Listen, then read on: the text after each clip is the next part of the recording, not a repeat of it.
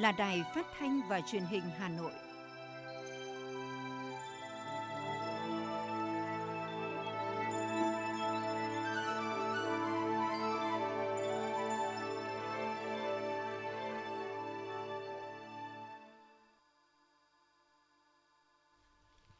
Thưa quý vị và các bạn, bây giờ là chương trình thời sự của Đài Phát thanh và Truyền hình Hà Nội đang được phát trực tiếp trên sóng FM tần số 90 MHz. Trưa nay thứ ba, ngày 5 tháng 4 năm 2022 có những nội dung chính sau đây.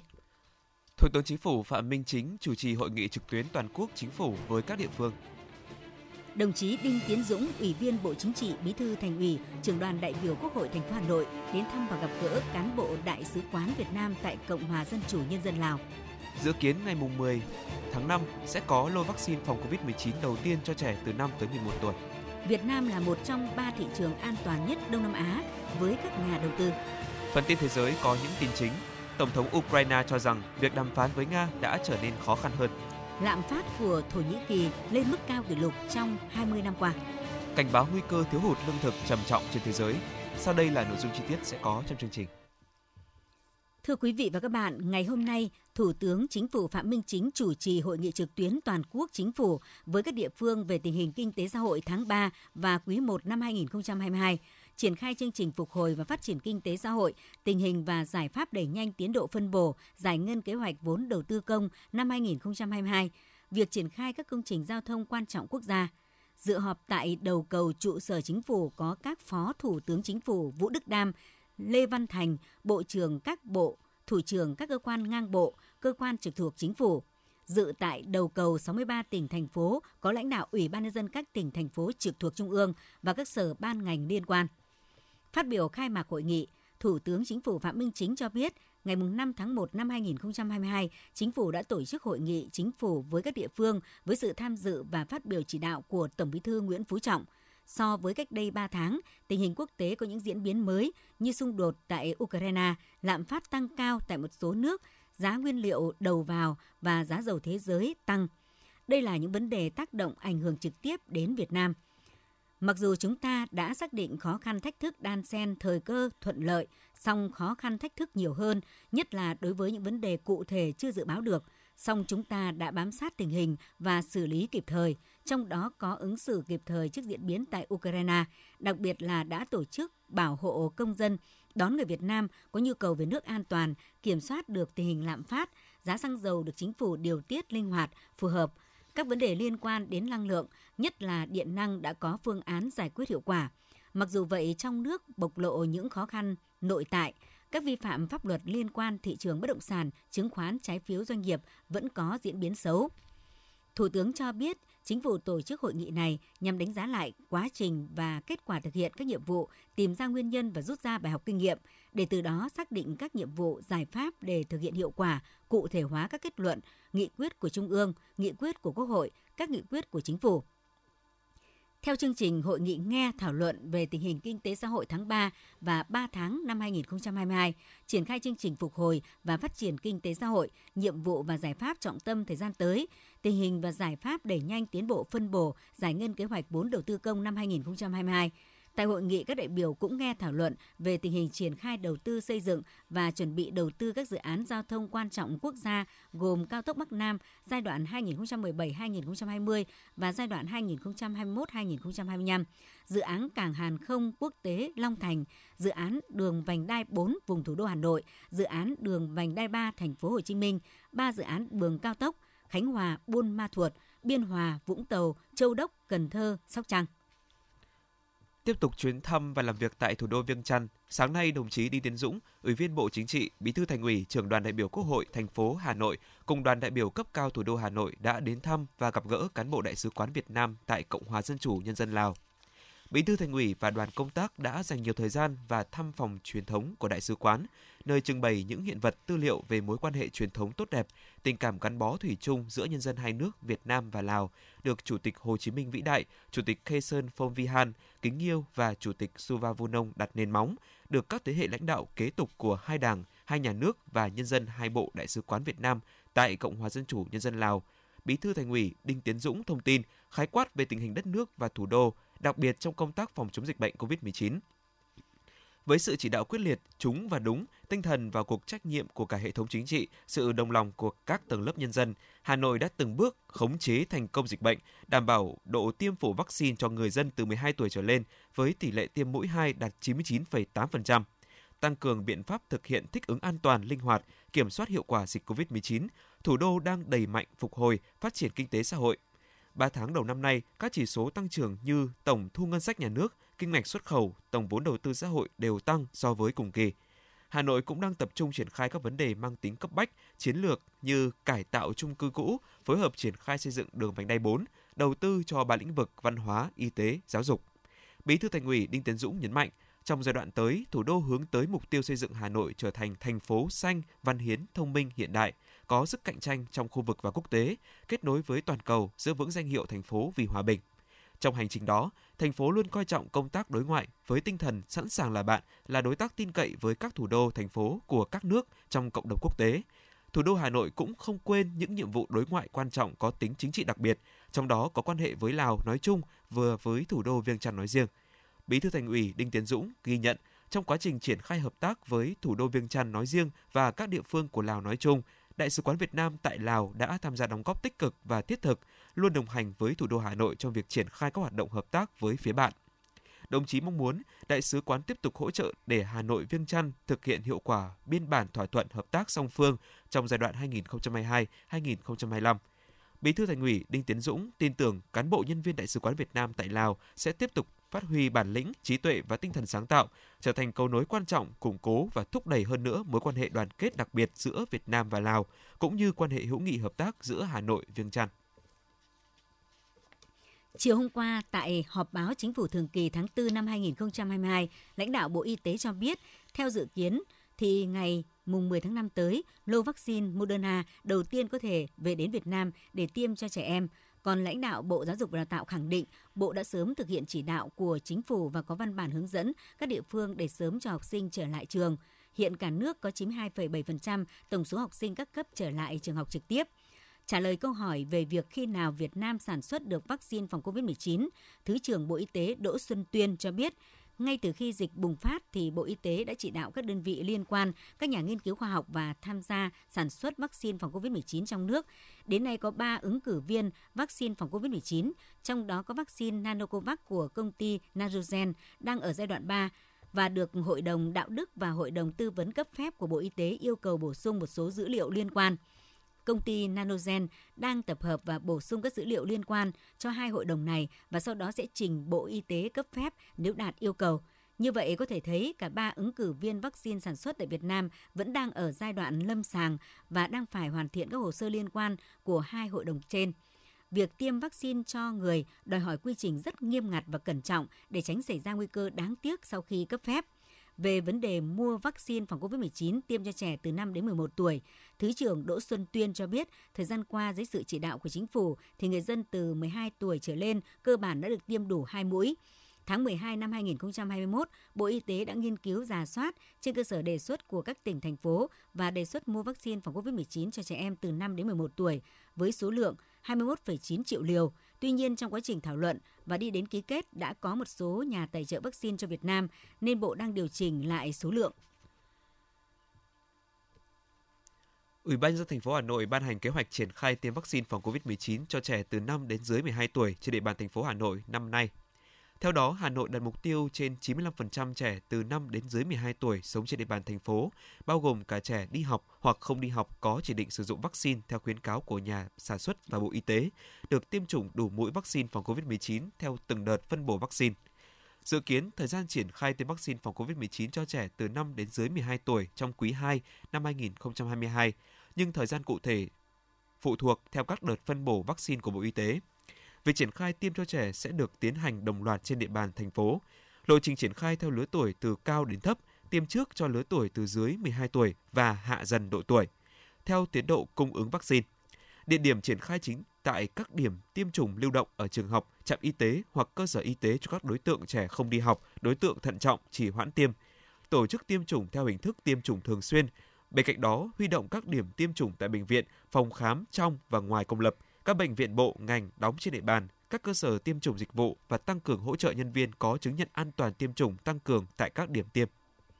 Chiều hôm qua, Ủy ban nhân dân thành phố Hà Nội có văn bản đồng ý với Sở Giáo dục và Đào tạo về việc cho học sinh khối lớp 1, 2, 3, 4, 5, 6 thuộc 30 quận, huyện, thị xã trở lại trường học trực tiếp từ ngày mai, mùng 6 tháng 4. Theo đó, học sinh học các ngày trong tuần theo kế hoạch giáo dục của nhà trường. Trẻ mầm non tiếp tục nghỉ học tại nhà. Về nguyên tắc thực hiện, trên cơ sở tự nguyện, đồng thuận của cha mẹ học sinh, các trường tổ chức dạy học trực tiếp cho học sinh và tổ chức hoạt động bán chú, dạy học 2 buổi một ngày – trường học phải đạt yêu cầu an toàn cho phòng chống dịch COVID-19 theo các tiêu chí tại hướng dẫn liên ngành của Sở Giáo dục và Đào tạo, Sở Y tế, chuẩn bị tốt điều kiện về cơ sở vật chất, xây dựng kế hoạch diễn tập xử lý khi có tình huống cán bộ, giáo viên, nhân viên, học sinh là F0, tổ chức tổng vệ sinh môi trường, khử khuẩn trước và sau buổi học. Trong quá trình dạy học trực tiếp, nếu xảy ra các trường hợp liên quan đến vấn đề dịch tễ, không đảm bảo an toàn trong phòng chống dịch COVID-19, nhà trường chủ động xử lý theo hướng dẫn và báo cáo Ban chỉ đạo phòng chống dịch địa phương.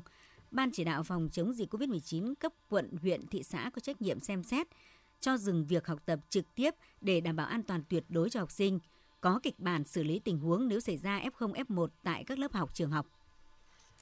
Kênh truyền hình CNBC Mỹ gần đây đã phỏng vấn các nhà phân tích của ngân hàng Goldman Sachs và JP Morgan Asset Management về các thị trường nào tại khu vực Đông Nam Á là lựa chọn hàng đầu của họ. Cả hai ngân hàng này đều chọn Việt Nam, Indonesia và Singapore. JP Morgan Asset Management đánh giá cao thị trường Việt Nam khi ông Desmond Low, giám đốc danh mục đầu tư tại JP Morgan Asset Management, coi Việt Nam là ngôi sao trong những năm vừa qua về khả năng hồi phục và tăng trưởng kinh tế. Ông nhấn mạnh, Việt Nam là một trong số ít nền kinh tế trên thế giới có tốc độ tăng trưởng tích cực trong suốt giai đoạn đại dịch COVID-19. Ủy ban nhân dân thành phố Hà Nội vừa ban hành kế hoạch về việc phát triển thương mại điện tử trên địa bàn thành phố, hỗ trợ thúc đẩy việc ứng dụng rộng rãi thương mại điện tử trong doanh nghiệp và cộng đồng trên địa bàn thành phố đặt mục tiêu doanh số thương mại điện tử B2C giao dịch giữa các doanh nghiệp với người tiêu dùng chiếm 11% tổng mức bán lẻ hàng hóa và doanh thu dịch vụ tiêu dùng trên địa bàn. Tỷ lệ dân số Hà Nội tham gia mua sắm trực tuyến dự kiến đạt 50%, 75% website thương mại điện tử có tích hợp chức chức năng đặt hàng trực tuyến, duy trì 100% chuỗi liên kết sản xuất, cung ứng nông sản thực phẩm an toàn tham gia hệ thống thông tin điện tử, sử dụng mã QR, truy xuất nguồn gốc, để thực hiện mục tiêu đề ra, thành phố sẽ xây dựng chính sách quản lý, phát triển hoạt động thương mại điện tử phù hợp, đào tạo tập huấn cho các doanh nghiệp cá nhân theo các lĩnh vực kinh doanh, đẩy mạnh ứng dụng thương mại hỗ trợ các ngành hàng sản xuất, xuất khẩu, tiêu thụ nội địa, tiếp tục vận hành website bản đồ mua sắm thành phố Hà Nội http 2 gạch chéo bản đồ mua sắm hà nội gov vn. Bên cạnh đó, thành phố tiếp tục triển khai hiệu quả hệ thống truy xuất nguồn gốc nâm lâm thủy sản, thực phẩm của thành phố, check.hanoi.gov.vn tiếp tục cập nhật và hoàn thiện tính năng nội dung và hình thức của chợ thương mại điện tử, sản phẩm nông nghiệp an toàn, sản xuất theo chuỗi www chợ nhà mình.gov.vn và ứng dụng trên nền tảng di động.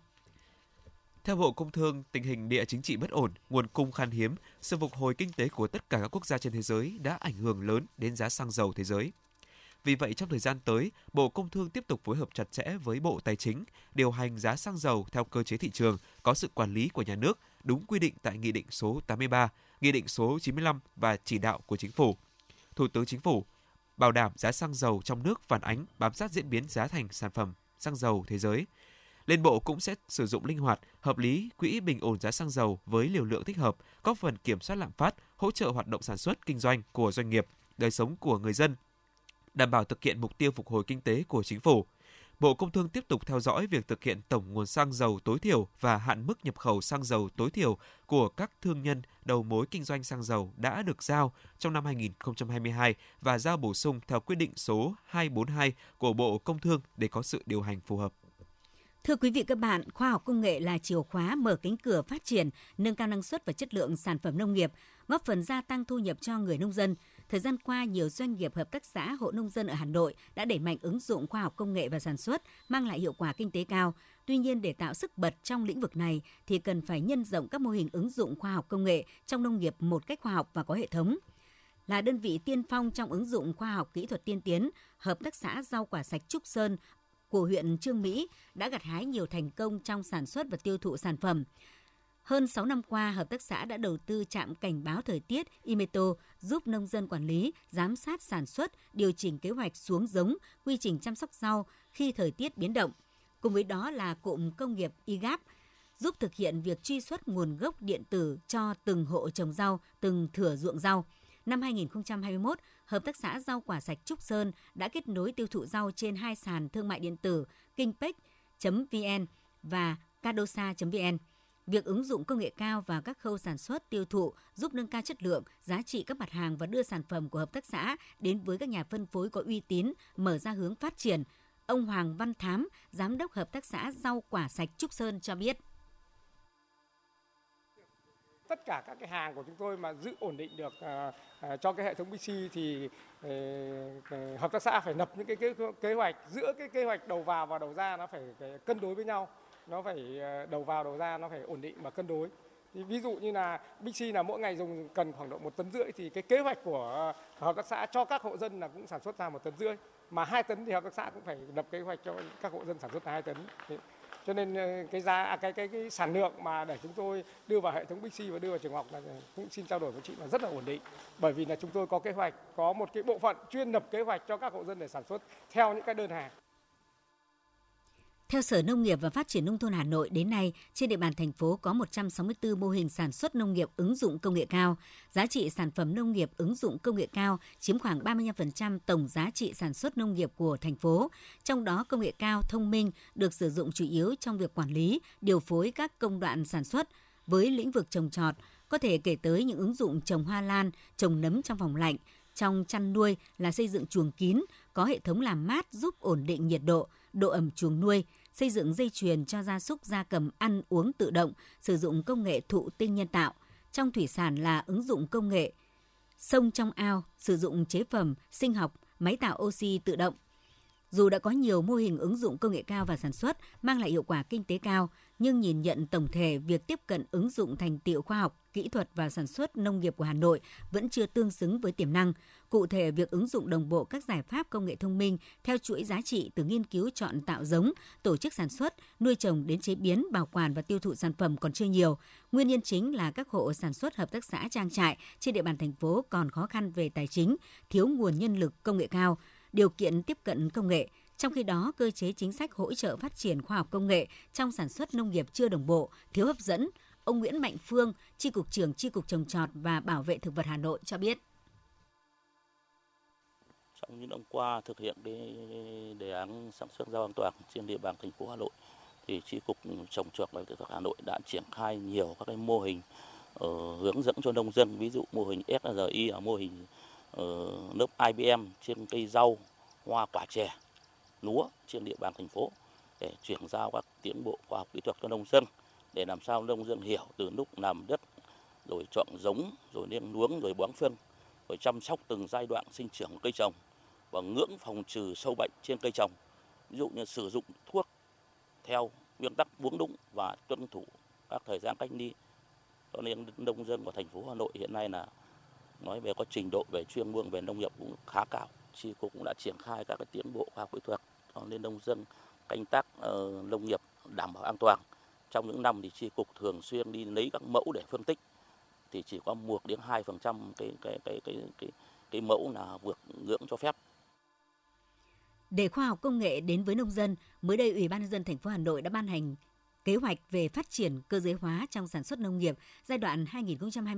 2022-2025 với những hỗ trợ cụ thể khi các tổ chức, hộ gia đình cá nhân đầu tư cơ giới hóa sản xuất, Sở đã tổ chức hội thảo chuyển đổi số cho chuỗi giá trị trong sản xuất nông nghiệp trên địa bàn thành phố Hà Nội nhằm tìm giải pháp hỗ trợ nông dân đẩy mạnh ứng dụng khoa học công nghệ và sản xuất. Ngoài ra còn phối hợp với các cơ quan chức năng và địa phương lồng ghép chương trình đào tạo nghề, tập huấn chuyển giao khoa học công nghệ cho nông dân qua nhiều hình thức. Các chương trình này đã góp phần tái cơ cấu nông nghiệp, xây dựng vùng chuyển đổi để tạo nguồn vốn, đưa máy móc giúp nông dân tiếp cận công nghệ sản xuất tự động. Về phía người nông dân, hợp tác xã và các trang trại cần phải phát huy tinh thần tự chủ trong ứng dụng công nghệ cao, thúc đẩy chế biến sâu, sản xuất hữu cơ, phát triển kinh tế tuần hoàn, kinh tế số để tạo giá trị gia tăng và minh bạch sản phẩm.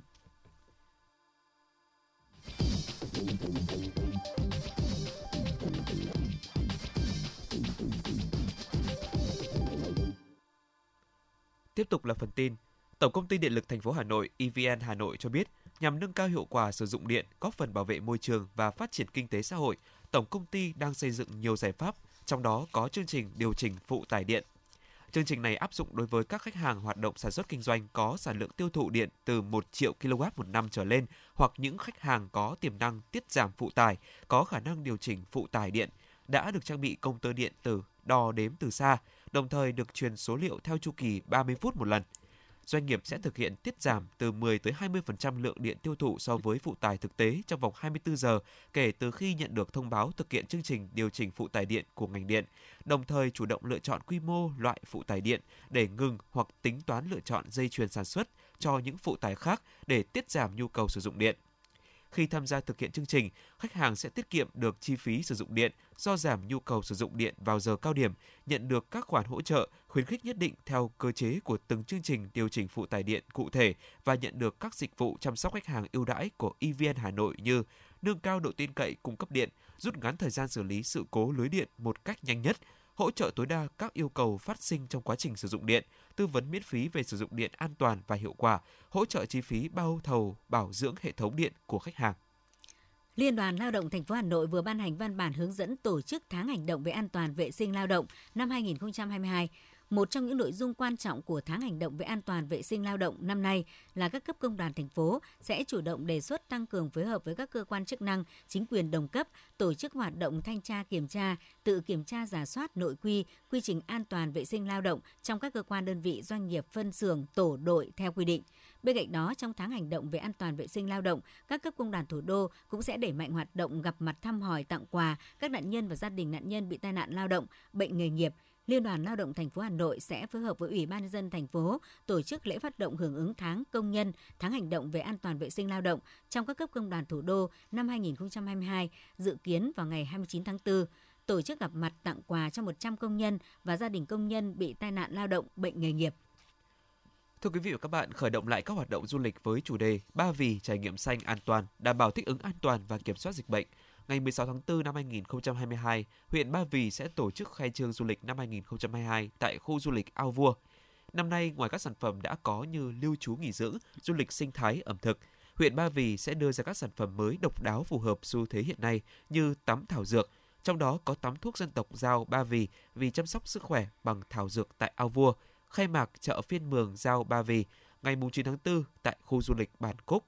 Xã Minh Quang và duy trì thứ bảy chủ nhật hàng tuần và nhiều sản phẩm sinh thái nghỉ dưỡng, trải nghiệm sinh thái và nông nghiệp hấp dẫn khác, hứa hẹn sẽ mang lại cho du khách nhiều trải nghiệm thú vị.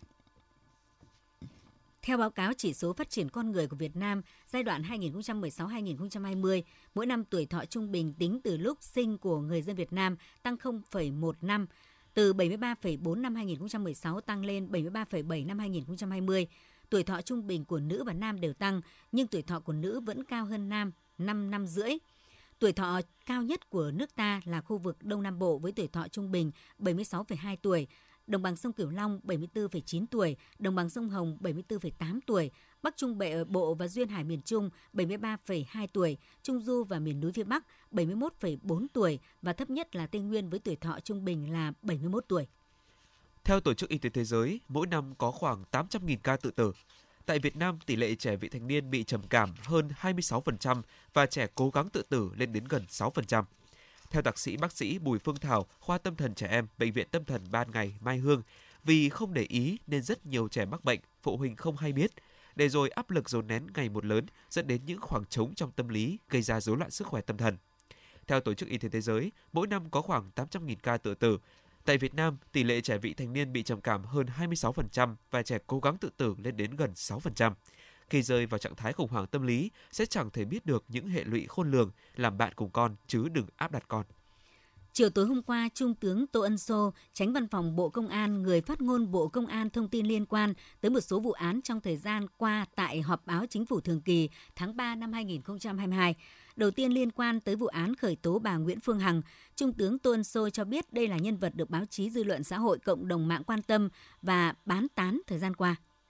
Ngày 24 tháng 3 vừa qua, Công an thành phố Hồ Chí Minh đã khởi tố vụ án khởi tố bị can, lệnh tạm giam đối với bà Nguyễn Phương Hằng, Tổng Giám đốc Công ty Cổ phần Đại Nam về hành vi lợi dụng quyền tự do dân chủ, xâm phạm lợi ích của nhà nước, quyền và lợi ích của cá nhân. Trung tướng Tô Ân Sô cho biết đến nay, Bộ Công an đã chỉ đạo Công an thành phố Hồ Chí Minh tập trung lực lượng điều tra làm rõ, sớm đưa ra xét xử theo quy định của pháp luật. Liên quan tới sai phạm trong vụ Việt Á, Trung tướng Tô Ân Sô cho biết, theo thông báo của Ủy ban Kiểm tra Trung ương vừa qua nói rất rõ chi tiết vụ Việt Á về trách nhiệm của các cá nhân, tổ chức có liên quan. Liên quan tới vụ án nhận hối lộ tại Cục lãnh sự Bộ Ngoại giao, cơ quan điều tra khẳng định có hành vi lợi dụng chính sách trong vụ án này. Các bị can bị tạm giam đã bước đầu nhận tội và phối hợp với các cơ quan điều tra. Hoạt động của các đối tượng trong vụ án này rất tinh vi, số người tham gia đông, phạm vi rộng cả trong nước và ngoài nước xảy ra trong một thời gian dài. Cơ quan điều tra đang mở rộng điều tra, tiếp tục làm việc với một số cơ quan tổ chức doanh nghiệp để làm rõ bản chất vụ việc.